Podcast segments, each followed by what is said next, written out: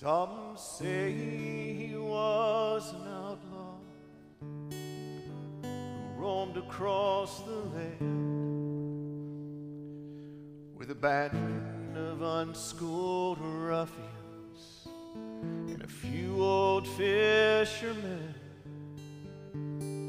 No one knew where he came from or exactly what he'd done. They said it must have been something bad that kept him on the run.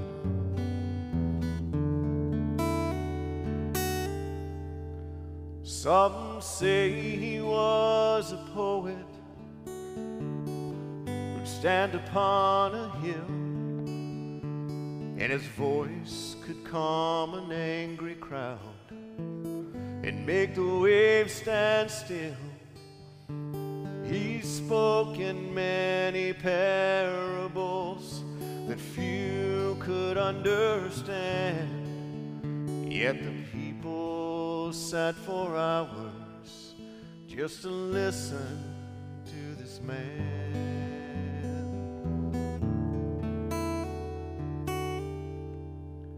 Some say he was a sorcerer, a man of mystery, who could walk on water and cause the blind to see.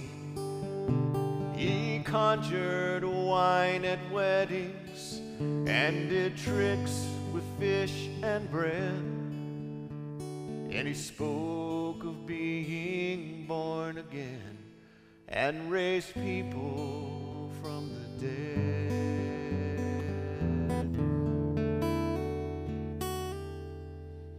Some say a politician who spoke of being free, who was followed by the masses on the shores of Galilee. Oh, he spoke out against corruption and he bowed to no decree. And they feared his strength and power, so they nailed him. They nailed him to a tree.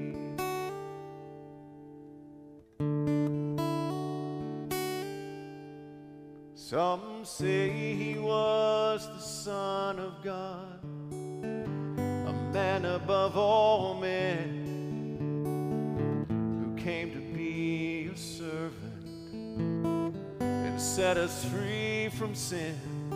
Oh, and that's who I believe he is because he's who I believe. And I think we should get ready before it's time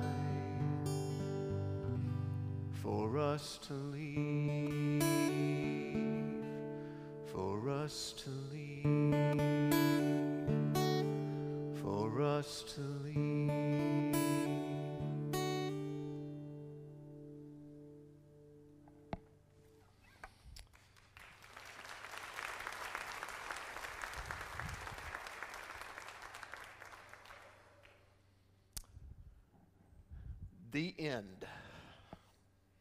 The end. That's kind of what they used to put up at old westerns, right? The end of every old western, just to let you know, picture show's over, as my papa used to call it, to the picture show. It's over, it's finished. Looney Tunes, of course, had their own way of saying it, right? That's all, folks. That's all. Everything will reach eventually the end. Toddlerhood graciously reaches the end. And they go to kindergarten. And they start this long 13 year journey. And do you remember what it was like when you were on that journey? Like it just felt like those were the 13 longest years of your life.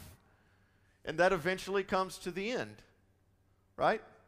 And you eventually graduate. It's the end. And then you have this strange, like, period between adolescence and young adulthood when you're something, something in your early 20s until you get a real job with real benefits, real vacation, health care, the whole deal.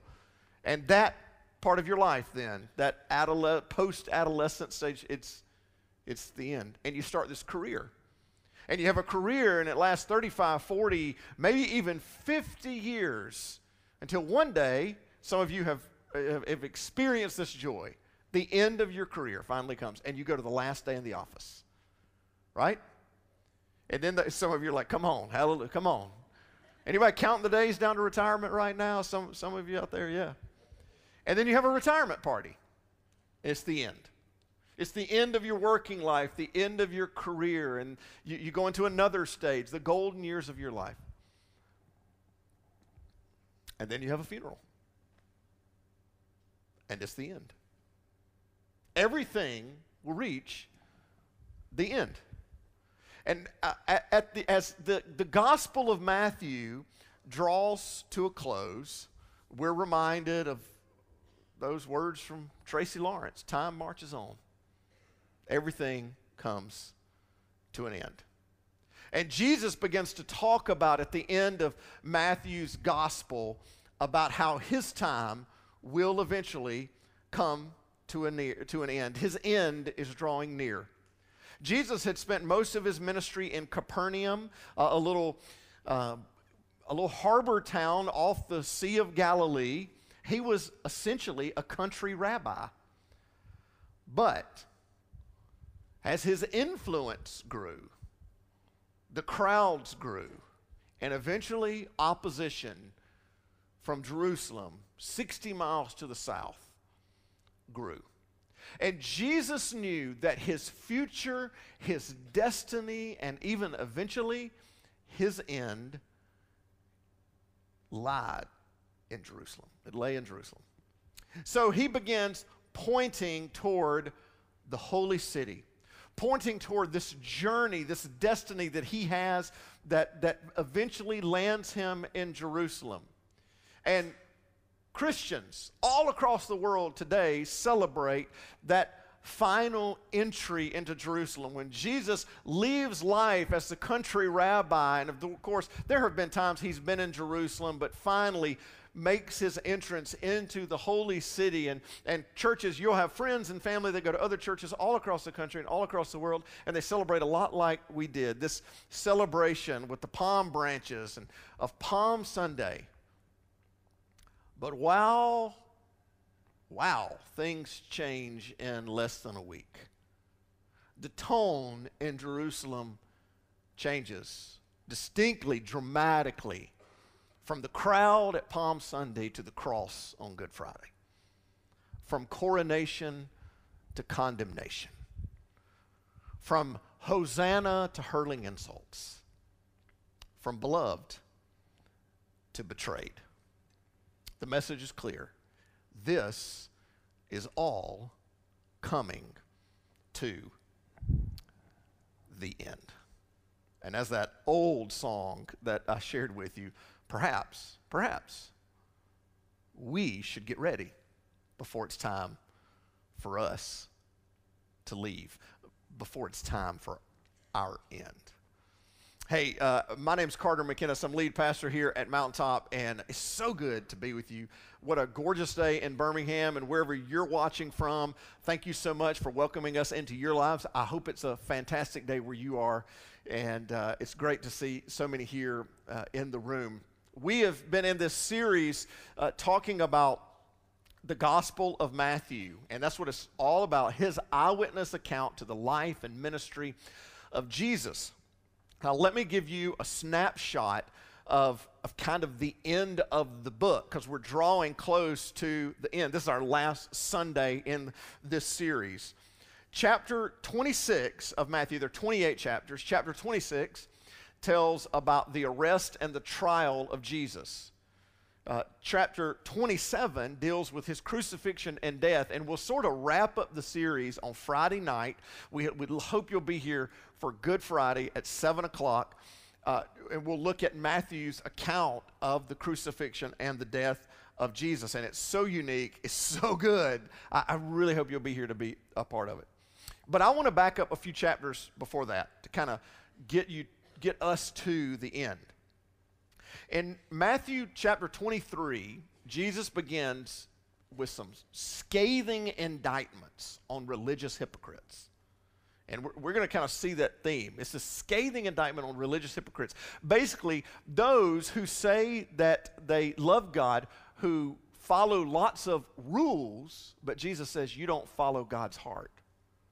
You're rule followers, but you're not, you're not God followers. And then he has an announcement in chapter 24 that is a bit jarring. Jesus basically says, all of this one day will eventually reach the end. It will all be over.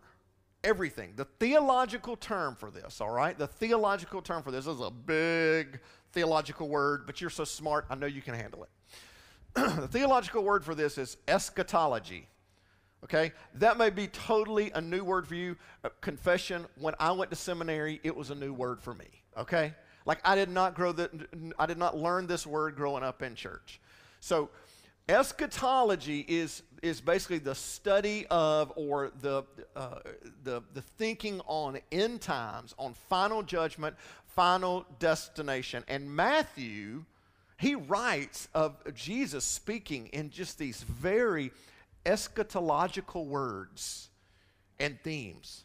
Jesus, he's all about love, he's all about grace, but Jesus makes it clear that there is an end.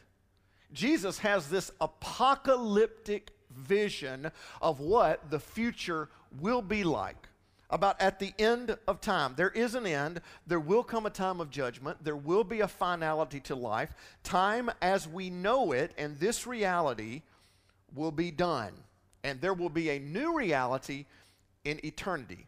There will be, there will be an occasion, Jesus says, when time is eventually, existence is cut in half. And we will have a whole new reality where Jesus separates the good from the bad and a few weeks ago, we looked at a parable called the parable of the nets. And if you've been a part of this series, if you haven't, great one to go back. And Jesus is already in the middle of his teaching in Matthew, is hinting at this. But in chapter 24 and 25, he makes it explicitly clear. In Matthew 25, he tells three parables, and we're going to look at one of those today that is uniquely in the book of Matthew. Three parables that are about the nature of the final days and, and the final judgment, the end times and what it will be like. Now, in case you were wondering if I know when it is, or I have a prediction. People ask me this all the time. Uh, people ask preachers all the time, like, hey, do, do you think we're in the final days, Pastor? I read a blog. oh, oh. I, I would contest, how about we read the Bible together? And here's what Jesus said about that in Matthew 24. In Matthew 24, okay, this is what Jesus said about this. But so keep in mind, chapter 24 is all about Jesus says he's making this announcement of what the end times are going to be like. And so people already start questioning, right, hey, when is it going to be? Jesus says, now about the day or hour, let's all say it together, no one knows. Words of Jesus. Not even this is, this is something. Not even the angels in heaven. So there's not like a countdown clock in heaven that the angels are like, here we go. Nor the Son. So if you had gone to Jesus when he was in the flesh here and asked him, he said, I don't know. I don't know. I don't know. But only the Father. So you will probably never ever hear me teach a message about saying that we're in the final days or I think we're in the final days. If someone says that they believe there's in the final days, or sometimes like used to, like the National Enquirer used to have this like, you know, on the front page and somebody's predicted it's going to be in 2000. So it was going to be, when it going to be in 2012 or something like that? We just made a movie about it, but it didn't really happen. Uh, so if anybody ever says that they know the date, you can know, like, well, that's certainly not the date then. because no one knows. No one knows. So I just believe Jesus. And, and when, that's not the focus of Jesus anyway. The process, the journey is what matters and what counts in the end. So this is a message to the world, okay? This is a message to the world about the church that Jesus will establish and deploy. This is a message to the world about the church. Now, occasionally, in, in when I teach, you'll hear me use the term Big C Church. And what I mean when I say that is I'm talking about all the Christians on planet Earth together. Like we make up the church the people of God, the body of Christ. And this message is a message to the world about the church, and we're going to talk about this more later the church that Jesus is establishing. This, this group, we're a part of it, and all the other churches who, who worship Jesus are, are part of it. And now in Birmingham and all over the world, we're all a part of it. We're all a part of the church, the big C church, not the little C church. That's the church that's on the corner of your neighborhood. We're a little city church. We're just one church. But there's the church. So this is a message to the world about the church, but I also believe, I also believe that this is a message to the church about the church. I also believe that this is a message to the church, to us, about the church. So, uh, this is a heavy passage. Okay, so we're going to have to really dig in and unpack it to get unpackage it together. I've already used a really big seminary word. This is going to be a little bit like like you know first semester New Testament seminary class. Okay, so but we're going to dig into it together. It starts in Matthew 25. If you got your Bibles, and that's where, and you want to hold your Bibles open or your app, that's what we're going to be looking on. Matthew 25. If you're here in person and maybe you're you're new and you don't have a hard copy Bible, we'd love to give you one. So when you leave, there's some bookshelves, and uh, let that be our free gift to you. Matthew 25, 31, Jesus starts this parable. When, and you'll see the theme right off the bat, when the Son of Man comes in his glory, and all the angels with him. And remember, they won't know. So he'll just be like, all right, guys. Everybody's like, whoa, alarm hit. We got to go. And all the angels with him. He will sit on his glorious throne. He's been talking about Jerusalem. He's been talking about how he will have to go there. There are three times in Matthew that Jesus predicts his own death and resurrection. But this is a pretty profound statement. He's like, Yeah, we got to go to Jerusalem. They're going to kill me. Uh, I'm going to resurrect. But this is a pretty profound statement in, in light of this, this passage right here because Jesus says, My end won't be the end. My end won't be the end. I'm coming back after that. And that, when that happens, that will be the end. And at the end, I'll be on the throne. Now, this is really important. We will stand before a throne at the end. There is a final throne, and I'm not on it, and you're not on it. This is why we do what we do as a church. I mean, this is, this is what we do and why we do what we do as a church. Yes, there are so many ways that we as a church serve people and make our community better. Yesterday morning, we had college students packaging up food to go to different uh, community partners that we have that help feed the homeless and the, the, the, the food insecure in our community. There's so many good things we do. And yes, following Jesus will make your life better, it will make your marriage better. You will be better at marriage if you will forgive each other as Christ forgave you. You will be better at parenting if you will love your children as Christ loved you.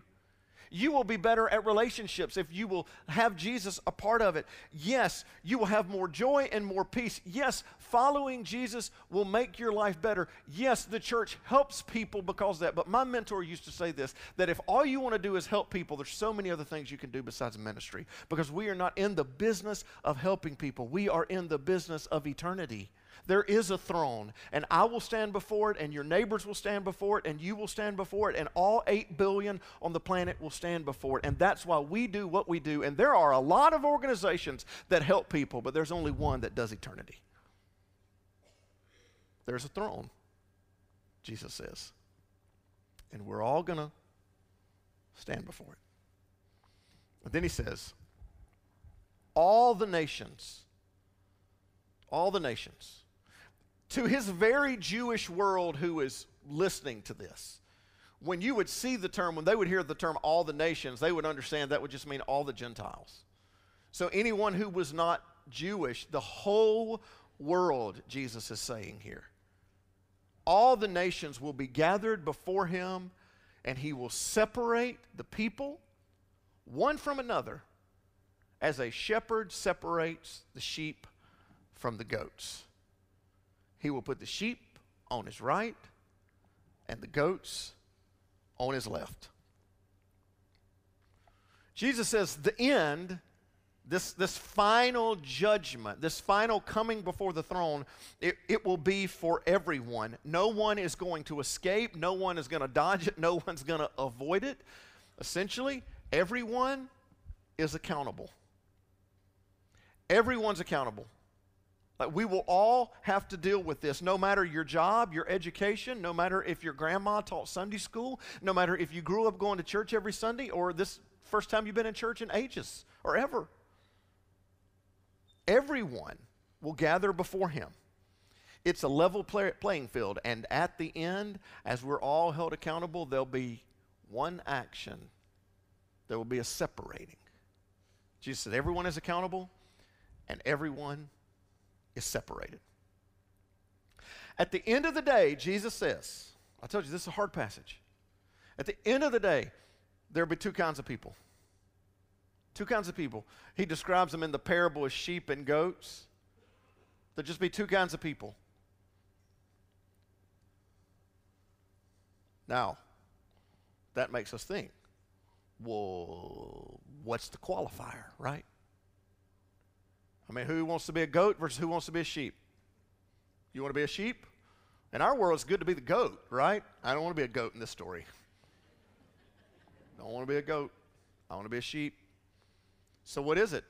Is it the right political party or you watch the right news channel? Is it belonging to the right denomination or having the right kind of church? Is it Reformed or Arminian? Is it evangelical or mainline? Is it contemporary or liturgical worship? what is it? Is it northern or southern or urban or suburban or rural? How do, how do I get in the right group? Here's the here's the, accountability. Accountability is just like such a buzzword in our culture right now, right? Like, we want people to be held accountable. We want leaders to be held accountable. We want politicians to be held accountable. We want school officials to be held accountable. We just don't want to be held accountable. And Jesus says accountability is for everyone. And what separates you, what separates the two, Jesus says, it might surprise you. This is what he says the king will say to those on his right. So this is the sheep. And there's some contrasting words here that we're going to see because he, he kind of tells both sides of the story. So don't you remember these words have got highlighted. I just kind of want you to remember them. If you're taking notes, write them down because you're going to see the exact opposite words when he contrasts the other side of the story. Come, you who are blessed by my Father. So we see three words there come, blessed. So you're invited, you're blessed by my Father. Take your inheritance in, in the what? The kingdom. The kingdom prepared for you since the creation of the world. So we see come, blessed, Father, kingdom. Those are kind of some key words that we see. And they're thinking, well, how do we get so lucky? I mean, the sheep are thinking, great, how do we get so lucky? And Jesus says, well, this is how it happened. For I was hungry, and you gave me something to eat. I was thirsty, and you gave me something to drink. I was a stranger, and you invited me in. I needed clothes, and you clothed me. I was sick, and you looked after me. I was in prison and you came to visit me. Basically, what Jesus is saying is that you received me, you welcomed me, you accepted me. That's, that's what this is about reception, this is about acceptance. You received me, you welcomed me. And they're like, oh, great. What? We did? And Jesus explains. Then the righteous will answer him, Lord, um, when? when did we see you and hungry and feed you? Not that we wouldn't, we just don't remember it. Or thirsty and give you something to drink. When did that happen? When did we see you, a stranger, and invite you in? Not that we wouldn't. We just don't remember it. And, and, or needing clothes and clothes you. When did we see you sick or in prison and go visit you? When, when did all this happen? Basically, when? Jesus, we don't remember doing this. I, it, it, it doesn't ring a bell. Keep in mind, this story is about when? The end right? This is about the end. The sheep have never met Jesus. This is about the sheep for over thousands of years. They don't even live in Israel. These sheep are from Memphis and Montana and Paraguay and Paris and Belarus and Birmingham. They're like, Jesus, like I was born 2,000 years after you died. We don't even, re- when did we ever do this? Their response is basically, thanks, but since we're in heaven and all, this is the final judgment, um, we should be honest, we didn't do that, Jesus. That's basically their response. We, did, we didn't do, when did we ever do? We didn't do that. And Jesus says to them, here's when. The king will reply, truly I tell you, whatever you did for one of the least of these brothers and sisters of mine you did for me. It's an important term here, right here. These brothers and sisters of mine. And if you don't get this, you won't understand this whole parable. This word, um, it, you know, the King James, the King James translates it brethren. And it, it literally means brother. I mean, whenever G, Matthew uses this, ter, this term a ton, it, this, it's in countless times in Matthew's because anytime there are brothers, this is the word used to describe Andrew and Simon Peter. This is the word to describe when Jesus said he saw two brothers fishing. It's the same word, John and James. But whenever Jesus puts the possessive, uh, his possession, personal possessive on it, and says, my brethren, these brothers and sisters of mine, it means one thing. When he sees the women at the tomb after the resurrection on Easter Sunday, and he says, Go and tell my brethren, my brothers and sisters, go and tell them. Who's he talking about? He's talking about his disciples. Whenever Jesus says, my brethren, he is talking about not just the whole world or the whole population of the world. He is talking about his people. He is talking about his disciples. It has a very specific definition, and it is ultimately his followers, his church. Because tens and hundreds and thousands of years later, you and I can't serve Peter and Andrew and John or Matthew, right? Because they're dead. But we can serve his church, his followers. And what Jesus is saying here is that if you receive me, eh, you receive me if you welcome my church, my people, then you get me. And the message that was entrusted to them I am building a people. In Matthew 16, there's a story that's found in two of the other gospels, in Mark and Luke. It's this story where it's kind of it's called a it's called Peter's kind of confession of, of Christ. It's where Jesus asked the disciples, Hey, who do people say that I am? And they name off a bunch of prophets, and you know, they think a lot of people are, there's a lot of rumors that Jesus is one of the prophets reincarnated. And Jesus looks at the disciples and he says, What about you guys? Who do you say that I am? And Simon Peter says, You're the Messiah, the Son of the living God. And only, only in Matthew's gospel, only Matthew records what Jesus says after that. Matthew, uh, it, Jesus looks into the eyes of Peter and he said, That's right, Peter. And what you have said on this truth will be the cornerstone that I will build my church. And Matthew is the only gospel writer that ever uses this term church.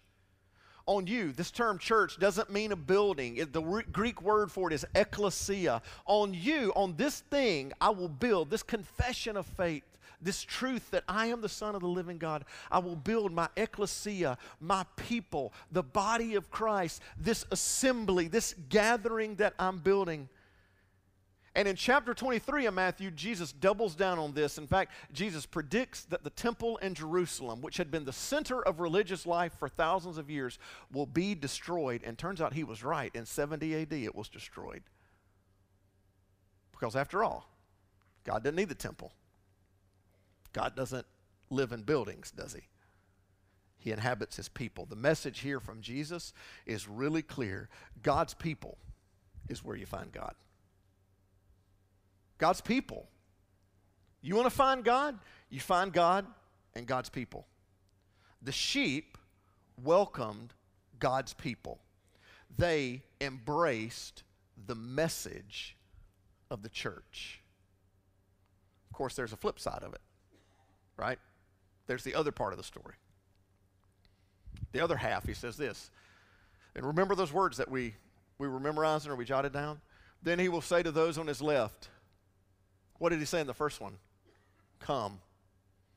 This one he says, Depart from me, you who are, what did he say in the first one? Blessed, you're cursed. Into eternal fire. Remember, it was kingdom prepared for you, not by the Father, prepared for the devil and his angels. There's a whole contrast of, of what he's doing here. And you can probably guess how it's going to go, right? The next few verses, Jesus says, For I was hungry, and you gave me nothing to eat. I was thirsty, and you gave me nothing to drink. I was a stranger, and you did not invite me in. I needed clothes, and you did not clothe me. I was sick and in prison, and you did not look after me. And they answer the same way that the first group does, that the sheep do. The goats answer the same way. They say, "They, Lord, when? We'd never do that. If you were hungry, we'd feed you. If, if we needed, we'd never reject you, is what they're saying. We'd never reject you. When did we see you hungry or thirsty or a stranger or needing clothes or sick or in prison and not help you? They ask the same question when? When did we ever do that? We would accept you, we would receive you, we would welcome you. And then Jesus says, Truly I tell you, whatever you did not do for one of the least of these, you did not do for me. If you reject my people, if you reject my disciples, if you reject my church, the message is loud and clear. The least of these brethren of mine, and you reject me. How we treat the least in the Lord is exactly how we treat the Lord. How we treat the least in the Lord is how we treat the Lord because I inhabit a people. I don't dwell in a building. That's how this movement will stand the test of time because kingdoms and governments crumble and buildings fall. But this movement won't because God's people is where you find God. God's people is where you find God. Reject my people, Jesus says, and you reject me. Everyone is accountable. Everyone is accountable for how they receive the message that I have entrusted to my people. And everyone is separated. And this is one of those verses I wish wasn't in the Bible, right? Wish I hadn't read that. Because Jesus closes it out. Then they will go away to eternal punishment. but the righteous, the sheep, to eternal life. Jesus says we all end up in one of two places, depending on our reception toward the message carried by God's people. I told you it's tough. I've long struggled with this passage. And it's so Matthew that it had to be a part of this series because it's only found in Matthew. It, it's a long story. It, it's, it's, such, it's so Matthew. I've struggled with this passage because I've, I've always thought, like, did, did this mean, when I first, when you first read it, you just go, did this mean that faith in Christ is not what determines eternal destination? You read that and you read it first? Is that what this means? Does this mean that good works toward the prisoners, toward the hungry, toward the poor are what become the dividing line between heaven and hell? And it makes me wonder like, have I fed enough? Have I served enough? Have I helped enough? Have I clothed enough? I mean, Lord, do I need to go to the soup kitchen tomorrow? Am I doing enough? And that's not what the passage is about at all. The point of the parable is the acceptance or rejection of the Christian faith entrusted to a people. And all the nations and all the world and every person on planet Earth will be judged on their basis of their acceptance or rejection of the church and her one message Christ crucified, Christ risen, and Christ will come again. That's it. That's the message that was uniquely given to the church. The parable is an indictment on the idea that you can find Christ apart from his church or his people, that you can separate God from his ecclesia. And I get it. The church is messy because it is full of messy people. At her best, she's beautiful, right? At her best, she has built hospitals. She started orphanages. At her best, she's fed the hungry all across the world. At her best, she's college students on a Saturday morning filling up boxes to feed the hungry in Birmingham. At her best, at her best, she covers Central Park in tents to care for the sick and dying from COVID 19. You remember that? When America needed the church, Samaritan's Purse, one of the largest Christian organizations in the world, said, we will do it. We'll do it. Whew. At her best, she's beautiful. But at her worst, she can be ugly, can't she? At her worst, she hurts people.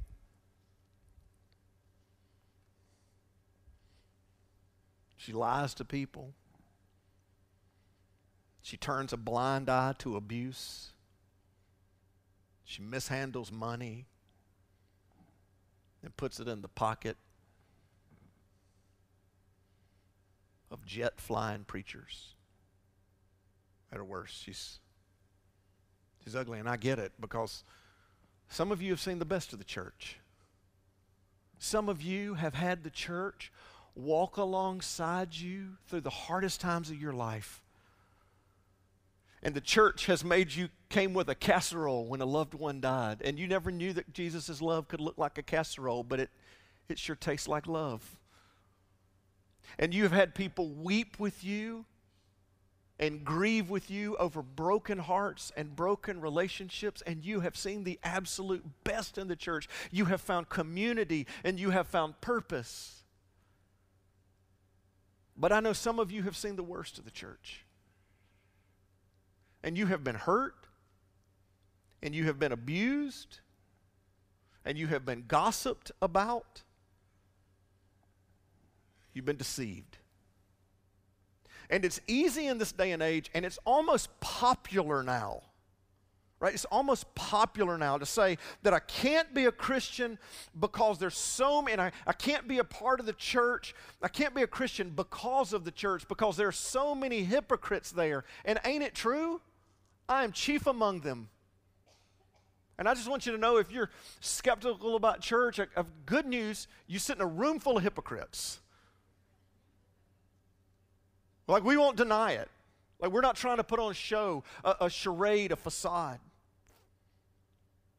And wouldn't it be easier if God just built a building that was perfect and clean and you could just come to it and worship God? He tried that, He tore it down, and then He built a people. And it is so imperfect, and it is so unclean, and it is so messy. But you can't have Jesus if you don't want His church. How we treat the least in the Lord the least in the Lord is how we treat the Lord. There are two places you can end up. Two places, Jesus says in that last verse. Just two places. And the only way, the only vehicle that God gave the message of salvation to was the church. Now, I know what some of you are saying. Like, I don't, no, no, I, preacher, I don't need the church. I just need God's word. Let me help you out here, okay? God's Word, the New Testament part, was written by the church. Matthew, Mark, Luke, and John, and Paul, and Peter, and James, they are the church. And guess who they gave their documents to to preserve after they died? Just guess who they gave it to. The church, they gave it to their church. And the church is the reason that the documents were preserved for thousands of years. The church is the reason that we have 25,000 original text of the New Testament, original manuscripts. The church. I just, so people say this, I just can't be a Christian because of the church. Listen, you can't be a Christian without the church. Because the only way you even know what a Christian is is the church wrote about it and they lived it. How we treat the least in the Lord is how we treat the Lord. And I want you on the right side of eternity. And maybe you've been hurt by the church. And I just, I want to be honest with you, this church has got some warts because we got people in every area. Every one of our staff positions is filled by people. We all got warts. I'll tell you something. You can find Jesus here in this people. Now, can I be real honest? I think that this is a message to the church about the church. It's not just a message to the world about the church, I think it's a message to the church about the church. Because it can be real easy to get judgmental, for Christians to get judgmental about others in the church.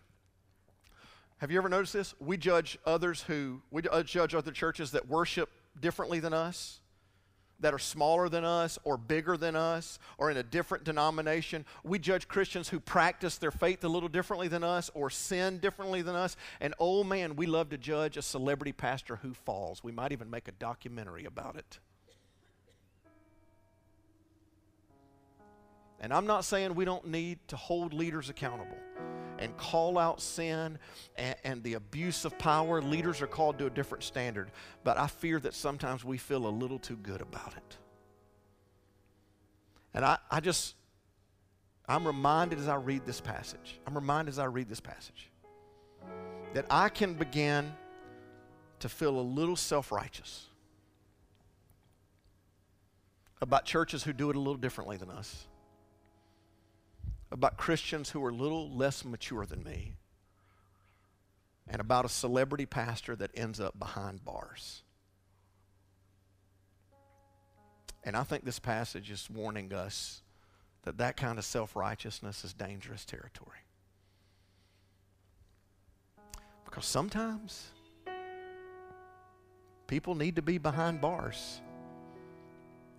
But Jesus' challenge to me is so what? Are you willing to go visit them? Because how you treat the least of these brothers and sisters of mine, even the ones that really mess up, well, that's how you treat the Lord. Because God is in his people. And the witness of the church, listen, Christians, the witness of the church to the world sure would be different if we would just treat each other the way that we say we would treat Jesus.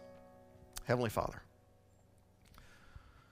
it's a tough message because we don't like to think about stuff like this. We don't like to think about eternity. We don't like to think about our own self righteousness. We don't like to think about judgment.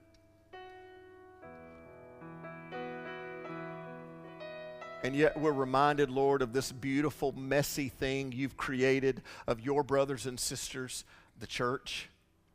And we would pray, God, Lord, that we would just have a heart for it. That we would realize that however we treat the least of your brothers and sisters, that's how we treat you. And Lord, I know how we say we would treat you if you were standing in front of us. So help us hear the message. That when we see the least of these in front of us, you are standing in front of us. In Jesus' name, amen. We're going to close with an old song, um, old worship song, probably 15 years old, called Hosanna. Great Sunday to sing it. Palm Sunday. And the reason it's so important, it was important for me that, for, that we close with this song because, on, because it so reminds me of this passage and this ending of Jesus' story going into Jerusalem where we sing Hosanna and we praise it. But the bridge of this chorus says, uh, it, it says, it's just a beautiful, it's a beautiful chorus. It says, Heal my heart and make it clean. Open up my eyes to the things unseen. Help me to love like you have loved me. And then listen to this, my favorite part. Break my heart for what breaks yours. Break my heart for what breaks yours.